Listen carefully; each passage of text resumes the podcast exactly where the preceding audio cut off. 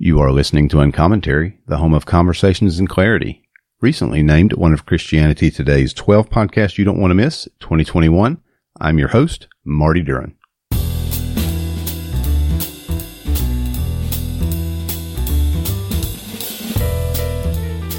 Hey everyone, if you're a regular listener to Uncommentary, you may know that we were re- recently named one of the 12 podcasts you don't want to miss by Christianity Today. We're really happy about that. Uh, I want to talk to you if you've been listening, but you haven't yet become a supporter through Patreon or PayPal.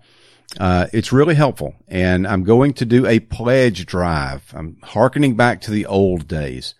So right now there are about 32 or 34 regular monthly supporters for Uncommentary. And then every month I'll pick up maybe one or two additional gifts of support through PayPal. So I want to encourage you, if you've yet to jump on that particular bandwagon, every episode that doesn't have an episode sponsor, and that's like 90% of them, is sponsored by my Patreon uh, group and the PayPal supporters.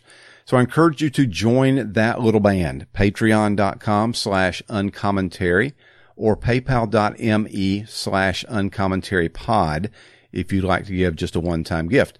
Now at Patreon, you can support PayPal, uh, support uncommentary for only a couple of bucks a month if that's your limit. Uh, you can go to four or five or 10 or 20 or something like that. If you're feeling especially generous or if you've been blessed in some big way, uh, I'll take it and put it to good use. But I want to encourage you over the next six weeks or so to become a supporter through Patreon or through PayPal. Thanks a lot.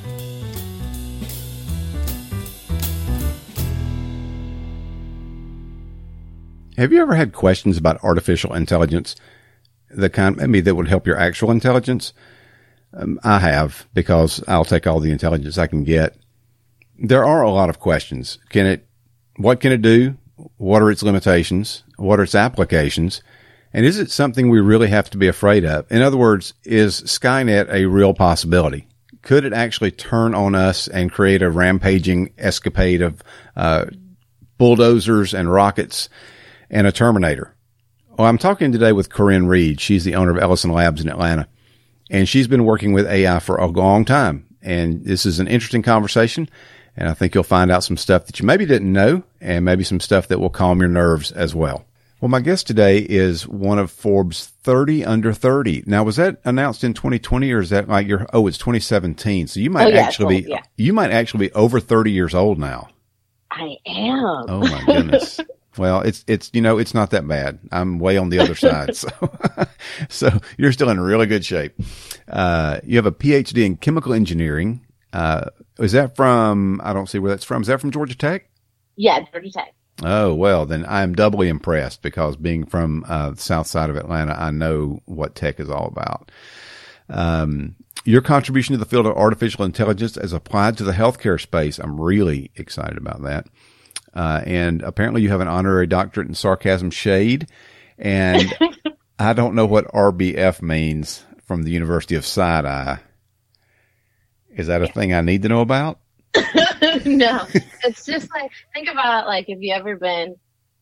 It's just a look that you give. It's just it's like shade, but with your face. Okay. Um, it's the shade that I haven't been able to control. Like I can, I'm being able to control my tongue a little bit better, but um, the face, it's just just imagine like an old church lady. Yeah. You're acting up, and they give you a look, and you know Yeah. you know you're in trouble. Yeah. That's that's side eye. I, I do the same thing, but it's the raised eyebrows. I've actually had people say stuff and I, involuntarily I can just, I know it's happened because I say, what, what? what do you mean what? Well, you did that thing. And I'm like, crap. Oh man. So Corinne Reed, welcome to Uncommentary. Thank you, thank you. Really glad to be here. So you are the president of uh, Ellison Labs. Did I say that right? Yes, yes, that's correct. Excellent. And um, you probably have some hobbies and whatnot. So um, if you follow me on Twitter, not you, but if you listeners follow me on Twitter, you might also follow Corinne because she's pretty active on Twitter, seems to have a good time out there. And uh, you might have run across her some. But why don't you tell everybody a little bit about yourself? Um, yeah. So I am a big nerd. Um, yeah, grew up in Atlanta, um, on the south side of Atlanta, just like you. Um, and then right before sixth grade, moved to um, Indiana, just north of Indianapolis, Carmel, Indiana. Uh, it was like the complete culture shock because Yeah, it was like no an all white suburb. Um, so that was uh, that was pretty strange, um, and definitely some some challenges there. Um, then pursued um, an engineering degree.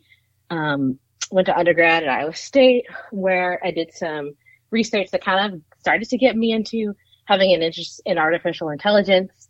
Um, so I worked for a professor doing research, and what we were doing is predicting blood glucose um, using non-invasive input. So, meaning um, using things like kind of the precursor to an Apple Watch. We had this these Oh, big wow. armbands that we put on. Um, uh, well, actually, in the clinical trial, I put on the patients. Before that, we actually did um, the. Re- I actually did the kind of the research on myself and kind of tested it out. So, kind of um, wear an armband and then kind of a c- continuous glucose monitor. So it measures things like uh, your your movements, so your um, longitudinal, latitudinal acceleration, um, your galvanic skin response, which is uh, kind of an indicator of your stress levels, and then we did food logs.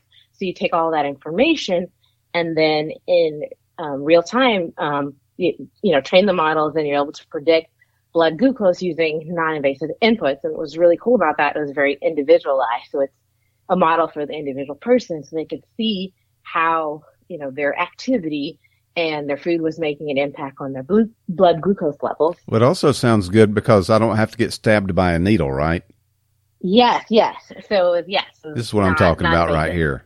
Yes. Now, in the clinical trial, I had to get stabbed because we had to validate the data. So Oh, there was a Corinne, come on now. See, stabbing. you had you had me, you had me. I mean, I didn't care if that little pack had to look like an old school VCR, you know, recorder that you walked around with at the little league field. That- That'd be okay if you keep me away from the needles. But now you're going to jab me anyway. Yeah, yeah, yeah. No, that was just for the test, and Oh. it was pretty brutal because by the end, I had pricked myself so much, like I had to start picking from other places on my hand and stuff. But anyway, but I thought it was cool because then you, you, you know, use the data and you get results, and I was like, that's pretty awesome. Um, so I just wanted to learn more. Mm. So I continued to get a PhD in chemical engineering at Georgia Tech.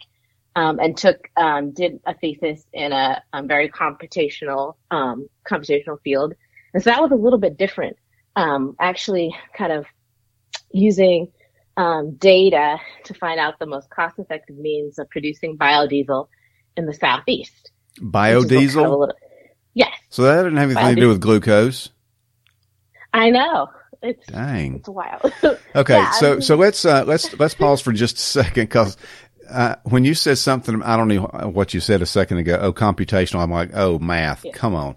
So um, let's let's back up just a second, and Okay. uh, because we we're now starting to hear more about artificial intelligence, and of course, there are people who are afraid that Bill Gates has taken over the world, and you know, microchips and all this kind of thing. Give a little I don't know whether you want to call it a history or just want to lay the groundwork. Talk a little bit about what artificial intelligence actually is and then how it kind of functions generally, not like specific to healthcare or biodiesel. Okay, so in general, kind of the biggest general definition, I like to say artificial intelligence is intelligence of a machine. So a machine doing something um, intelligent. So it could be um, a machine learning from uh, machine learning from data, or it could be a robot throwing a baseball. Um, now, a lot of times when we think about um, AI applications, a lot of times we're really thinking of something more specific called machine learning, which is uh, machine learning from data, Mm. right? So when you look at kind of the blood glucose thing, right, you take all of this data about their activity and you look at the data over time and you find patterns and you get predictions. So, um, so when I think of machine learning, I just think of a machine learning from data. So while there's a lot of kind of scary things out there, um, you know, I don't think we're there yet where the robots are taking over because it's really learning from the data that we put in.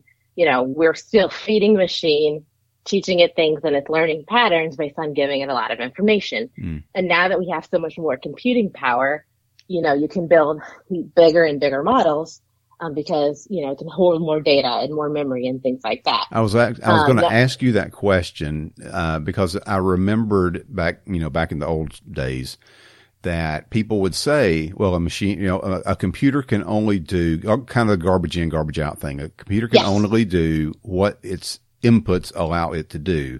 Yes. But then sometimes you actually see, you know, things about self-learning computers or self-learning programs. But it sounds like what you're saying is even that kind of thinking is more related to the original inputs plus the increase in computing power. Am I misunderstanding that? Or is there actually such a thing as self-learning computers? No, I think I mean I would say not, we're not not there yet. Okay. Um, I mean there is things like reinforcement learning where it kind of learns from its mistakes and things like that, but it's still based on us putting input of data, writing a program um, that helps it learn from data. So yeah, it's still it's still absolutely garbage in, garbage out, and I think the garbage in is where you start getting. That's when things get scary. Not that the robots are going to take over, is that you know, we're putting in bad data, we're putting in biased data. And so these systems, um, that are maybe producing uh, results that are inaccurate, results that are unfair, Mm. or b- results that are biased, and we're making decisions based on that. So Ah, I'm more afraid of that, mm. that we have biased humans and biased data building these systems. And so that's where I'm actually most concerned at this point. And what can be done? I mean, other than an intentional, an intentionality about, uh, I don't know, having a cross, uh, cross section of people working on the programming where, uh, people are like checking up on each other's biases or making sure that assumptions aren't being made in programming. What are, are there any ways to avoid that other than making sure there's enough people involved, uh, to check each other out or cancel each other out? Yeah, I think that's one thing that's important, but it's kind of scary that um, the field is so lacking in diversity. Mhm. So we we really really don't have that um, to, to a good extent. So are you an, are you an outlier? I would say, I mean, there's some of us out there, uh, but but it's definitely not a lot. Yeah. Um, I know that like when I go to you know tech conferences and things like that, um, kind of one of the benefits is there's never a bathroom line. Um, which is never the case. So I'm just like walk straight up. Um, but no, it's it's um, you know, there's definitely not a lot of um, not a lot of women, uh, not a lot of um, people of color, not a lot of African Americans, um, and then you know that's especially challenging because um, we you know we're the most impacted um, um, by these biases in a lot of cases. So it is having um, checks and balances, but you know that's really something that that's really not there a lot. I Mm. think that kind of the ethics is lagging behind the technology. At this point, you can kind of just build something, deploy it, it to make decisions, and there's not really many consequences. You know, one things you can do is try to make sure you have um, data from diverse populations, you know, tests to make sure that um, what you're doing, um, you know, that you have good results, but also good results on all populations and things like that. And then consider what you're doing. Should you really be doing it at all? You know, some of the um, the applications we have in areas of criminal justice and things like that, you know, where you're using facial recognition to Mm. um, um, find criminals, you're getting false arrest. Um, some of the things they're doing um, kind of to predict recidiv recidiv recidivism. I Recidivism? can't I can't say the word. Yes, That thing. The word. Going back to jail again. Yes. Yeah, um, where you're trying to predict, um, you know, the likelihood that someone is going to commit a crime again, and that's Mhm. influencing sentencing, and that's particularly scary when you already have so many biases in the justice system. Mhm. All of that data um, is going to go into those models and exacerbate existing biases. So. Um, That you know, those are is, just a few of yeah, man. That's um.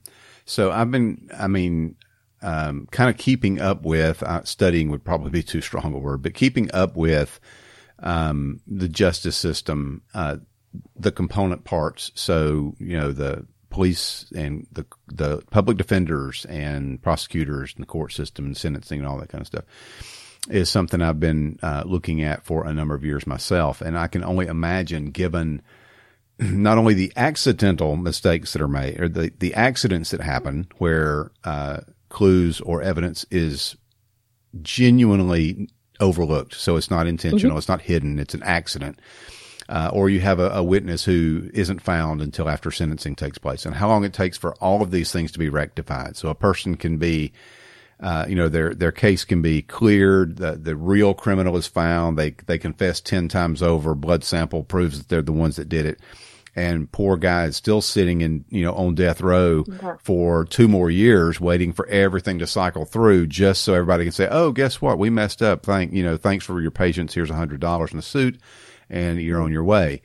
And now we're not even talking, I mean, now we can get into the, the intentional things that are done. So, uh, yeah. evidence that's actually hidden and, um, uh, prosecutors that lean for the worst penalty in order to get a plea bargain when actually probably no charge is even necessary and all these things that take place, cash bail and all these things.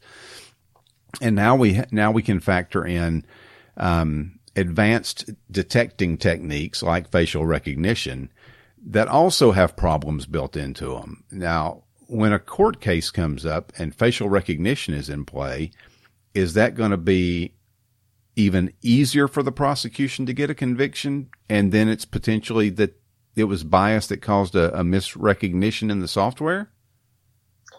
Yeah, I mean, I think I think there is like a false, like hope, like a false sense of faith in the system. Mm. Like, I mean, people say numbers don't lie, but sometimes they do. Um, and I I remember one time I went to a healthcare conference, um, and one large kind of player um, in the AI space. Um, they have some specific um, healthcare applications as well. Um, they were doing a, a, kind of a talk, and I was excited because of this healthcare conference. There wasn't a lot of AI, but I was kind of disappointed um, once they started because they kind of started with the thesis is that AI eliminates bias. And I was like, oh, whoa, wow. whoa, whoa, yeah. whoa. I can't believe I'm hearing this. And then they went on to say, very sadly, that one of the applications that they were doing is they were using a judge data from past um, judge determinations to help build models to predict when children should be taken from homes in the case of opioid addiction. Oh my goodness. Uh, and so I mean, that was frightening that their thesis was AI eliminates bias. And then when I asked specifically, you know, um, you know, we have existing biases and injustice in this system, you know, in the child welfare system and, and all of this. How are you making sure that what you're doing doesn't exacerbate existing biases? And then instead of answering the question, they said to address issues with the African American community, we have are partnering with the American Diabetes Association, which was wild because they never said anything about race. Right. And so. And opioids is know, not the problem among African Americans. Yes. So, so that's scary because, I mean, that is a wow. huge company. I mean, so. Wow. Yeah. Well, uh, this is Marty Duren, and you're listening to my interview with Corinne Reed. She's the president or CEO of Ellison Labs uh, in Atlanta, and we're talking about artificial intelligence. I would be happy to have any kind. So we're going to come right back after this. If you've been listening to Uncommentary for any length of time, you've heard me talk about Hearts and Minds books. They're my favorite independent bookstore located in Pennsylvania, owned by Byron Borger. I hope you'll give them a try, heartsandmindsbooks.com. Every book I've ever ordered from Hearts and Minds has come carefully wrapped in uh, brown wrapping paper, like packaging paper. Every single book. Nothing's just thrown in a box with a, with a thing of bubble wrap and shipped to you in the hopes that it gets there in some kind of condition that it's still worth reading. You never have to worry about that with Byron. So I encourage you to try out Hearts and Minds books. Go to heartsandmindsbooks.com and let him know what you need. Mention uncommentary, and if he can, he'll give you a discount on the book that you order. Thanks a lot for listening and support Hearts and Minds books. Well, um, Corinne, what are what are maybe you've talked about uh, artificial intelligence having applications in healthcare, and we've talked about some concerns about how it might have misapplications in uh, in law enforcement. Um, what are some other areas where you're like hopeful as you look out kind of across the AI landscape? You're hopeful in ways that it can be used, and maybe are are there other ways that you look out and you're like, eh, I'm not really sure that that's going to be a good thing. Yeah. So for me, yeah, I'm very excited about the use in healthcare, kind of as a double edged sword. So I'm really excited because I think um, we can use it for a more personalized approach to medicine. It seems like, um, you know, each person, I believe that each, each person is an individual. Mm-hmm. Um, and, you know, how can we use data um, about the individual to find better, um, to find better ways of treating them? So if you think about things like um, genomics, you know, how to use um, a person's specific genetic makeup to find um, cancer uh, treatments that will be more effective for them, but also have you know fewer side effects mm-hmm. for for the individual. So things like that. Um, how do you you know predict um, the long term risk of particular diseases so that healthcare becomes more preventative mm-hmm. um, rather than uh, than reactive? How do you kind of figure out what people's risks are and and then um, predict predict them so that you know people can make lifestyle changes and things like that. Mm-hmm. So how do you use data to improve overall health? And the other thing is that I think um, is helpful is when you build these models. One of the things you have to do is, as you said, garbage in, garbage out, is to kind of get that data together. It feels like right now healthcare data is so fragmented. Um, with each hospital or each physician practice, the data is in a different place. So um, a lot of the laws now, they're trying to bring forth to make your healthcare data interoperable, meaning that it travels across location and you can see um, the full picture. So I think that's good that as we begin to use the data, kind of the cleanup to the data um, that we that will be required, I think will be very helpful because there's errors in medical records um, and and it's very fragmented. Mm-hmm. I remember um, kind of my grandmother, um, she passed away um, in in November. Um, from what I've seen, what I think, what I believe it was an avoidable um, kind of hospital acquired condition, um, and I think, and just kind of, especially exacerbated by the pandemic, just trying to mm-hmm. actually figure out what was going on in each of the interactions. Um, you know, what was happening in this provider versus that provider is very unclear. It was very difficult to get a picture of what was going on. Um, and she ended up passing due to, you know, she was, you know, past mm. 95 wow. and, you know, passed based on something that was very avoidable. And I think just that fragmentation in the data, um, and not really just not everyone knowing what's going on and not being on the same page. So I think kind of bringing that together, how do you prevent things like that? How do you put in safeguards um, that will, you know, be early warning so that you can mm-hmm. intervene before something like that happens. So I think um, that that's really important. Um, but I will say it is a double-edged sword um, because you know there are applications you know that have been um, pretty harmful mm-hmm. uh, in healthcare and bias you know, definitely plays a part where a lot of these models that have been deployed, they're not, they do not work equally mm-hmm. across um, gender, across race. Um, one, one in particular that I'll call attention to is that's in the, in the healthcare arena. They were trying to figure out, insurance, insurance companies are trying to figure out which patients, you know, are going to require a lot of care or so how do we, who do we um, proactively engage um, to promote wellness. And what they did was instead of looking at um, kind of the data more holistically, they actually used the healthcare cost to to um, predict who would need more healthcare. And it turned out that um, due to various systematic reasons, that people of color were not using as many healthcare resources. Wow. Um, and so they basically were given less, right? They were given, even though that they had risk of, um, you know, various elements, they were given less attention. So because many in the African American community weren't availing themselves of health care for various reasons, mm-hmm. it was predicted that they actually didn't need the health care. Did I understand that yes. right? Wow. Yes. So it's kind of the thing of, you know, cause, you know, correlation is not causation. Right, right. They weren't consuming a lot of healthcare, but it was for different reasons via the copays, via, you know, all those type of things. And so they're getting less. So kind of a thing where kind of these systematic issues, you know, that are present in the data kind of just exacerbate, ex- exacerbate by using these models.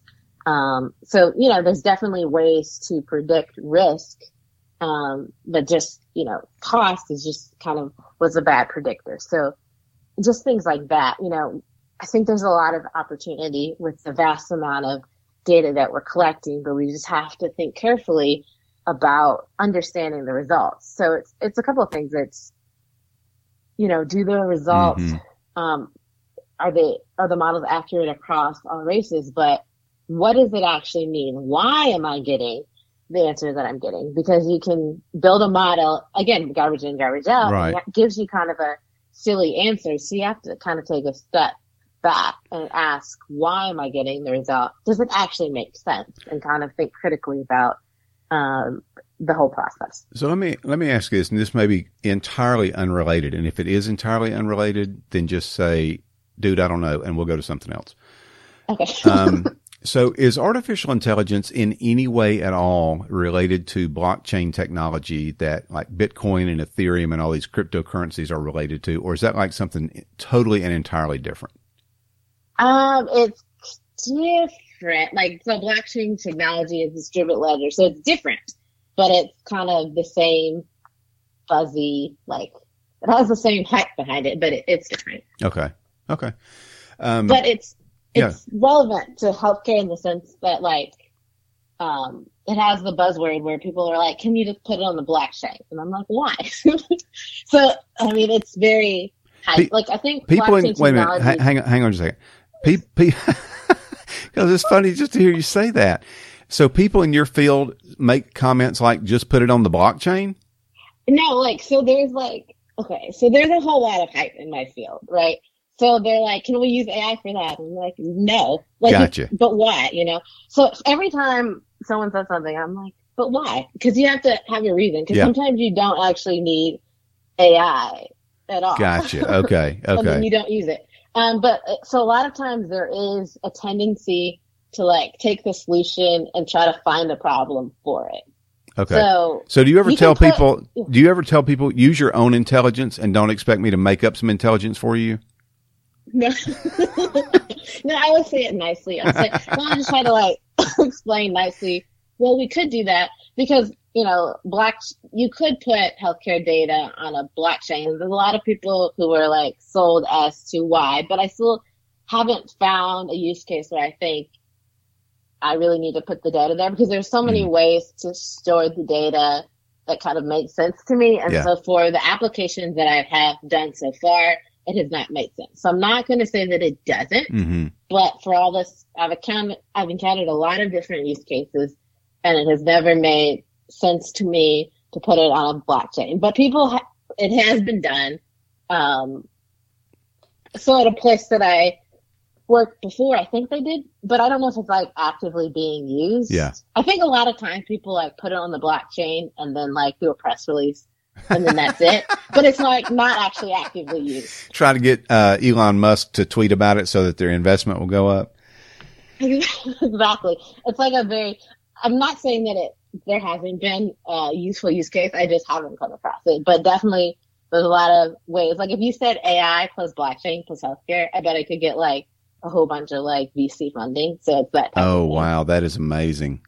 That is you heard it here first, folks. Corinne Reed's going to try to get a bunch of VC funding by using those three words together. Um, so um, so let me. Uh, I had a question that came that went through my mind just now. Um, and it it didn't have to do with did Bill Gates use AI to uh, put the uh, vaccine to put a radio frequency inside the vaccine so that we can all talk to each other without moving our mouths. That was not the question. I didn't. I didn't get that. I, I got my second vaccine. I was disappointed. I don't know. well, maybe soon enough. At least maybe I can do Microsoft Word without having to like use the, the keypad. Maybe I can just think and it will like automatically type this stuff. That'd be pretty cool.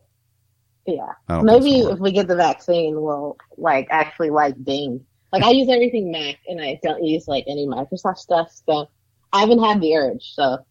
So, uh, I think what I was, I think what I was going to ask had to do with, um, because you mentioned you were talking about the ability to predict uh, what might happen based on uh, health healthcare wise and diagnosis stuff. Uh, mm-hmm. Do you see a big role of AI coming out now on the almost, you know, we can say we're on the backside of the pandemic, at least in the States. We think we can say that, I think. Um, do you see a big role in AI, like predicting what might happen in the, the various of the various variants. The variants that uh, that are anticipated now will that be used and people be able to hopefully find it quicker if there's an outbreak, or are we not there with that?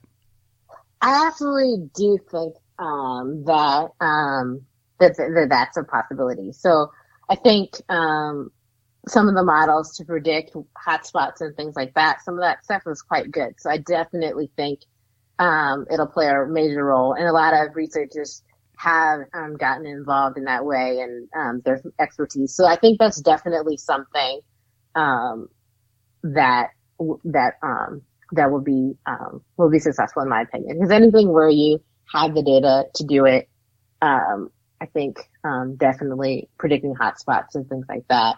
I definitely think that that's something that will play an important role. So, so I have one more Absolutely. question, and this goes back to something the garbage in, garbage out part and uh, that uh, artificial intelligence isn't able. It has its limits.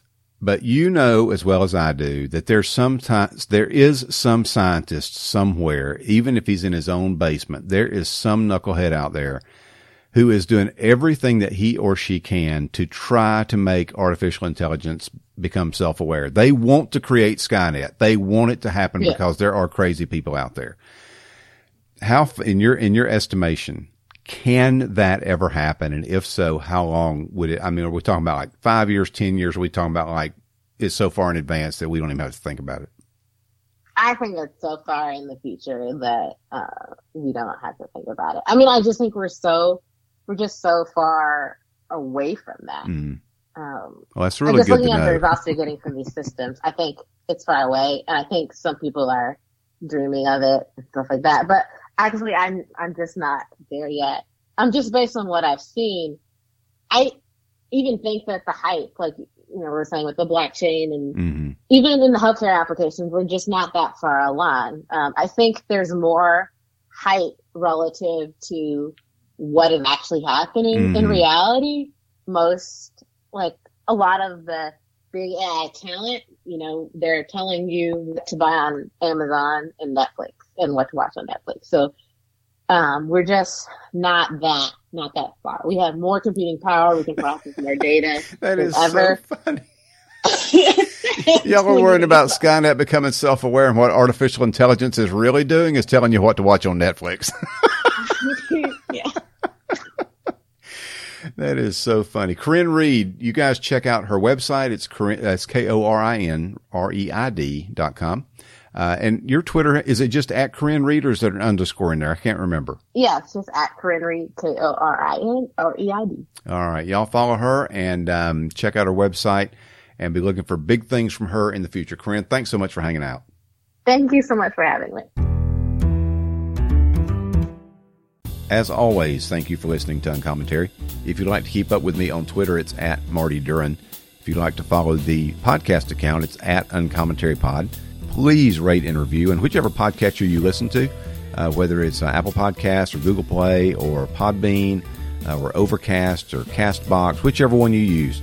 Uh, if you can rate and review, then that would be awesome. It just helps with search results and gives some credibility uh, to the podcast itself. Uh, and as you have an opportunity, if you would promote it, whether you uh, put the link from uncommentarypodcast.com uh, on your Facebook page, or if you tweet the link or retweet the uh, the initial broadcast that it's live, uh, anything like that to help spread the word is always appreciated. And as always, uh, Soli Deo Gloria. This is Marty Duren for Uncommentary Podcast.